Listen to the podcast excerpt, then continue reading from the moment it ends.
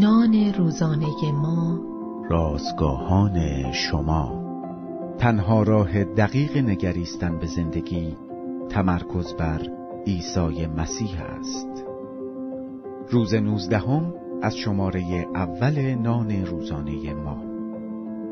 در جلسه عنوان و لوقا باب یازده آیات یک تا سیزده متن امروز ما از کلام خداست.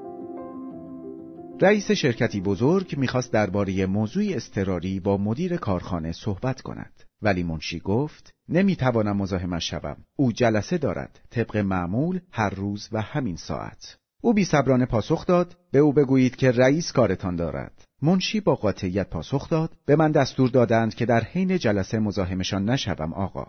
رئیس با عصبانیت سریع از کنار منشی رد شد و در اتاق مدیر را باز کرد. و بعد از اینکه نگاهی داخل اتاق انداخت سریع برگشت در را به آرامی بست و گفت میبخشید مگر درست است که از زمان کار برای رازگاه استفاده کنیم این که یک جور دزدی است رئیس شرکت مدیرش را در حال مطالعه کتاب مقدس دیده بود. هدف از تقدیم ساعت روزانه به خداوند این است که ملاقاتهای مکرر و نزدیک با شاه شاهان را ترغیب کند.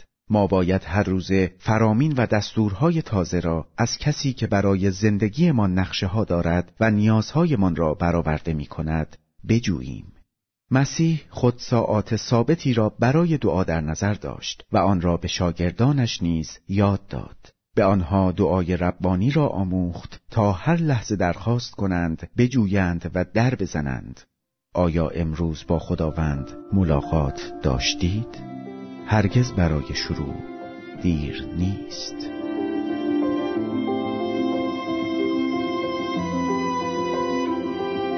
کلیه حقوق متن این اثر متعلق به انتشارات جهان ادبیات مسیحی است.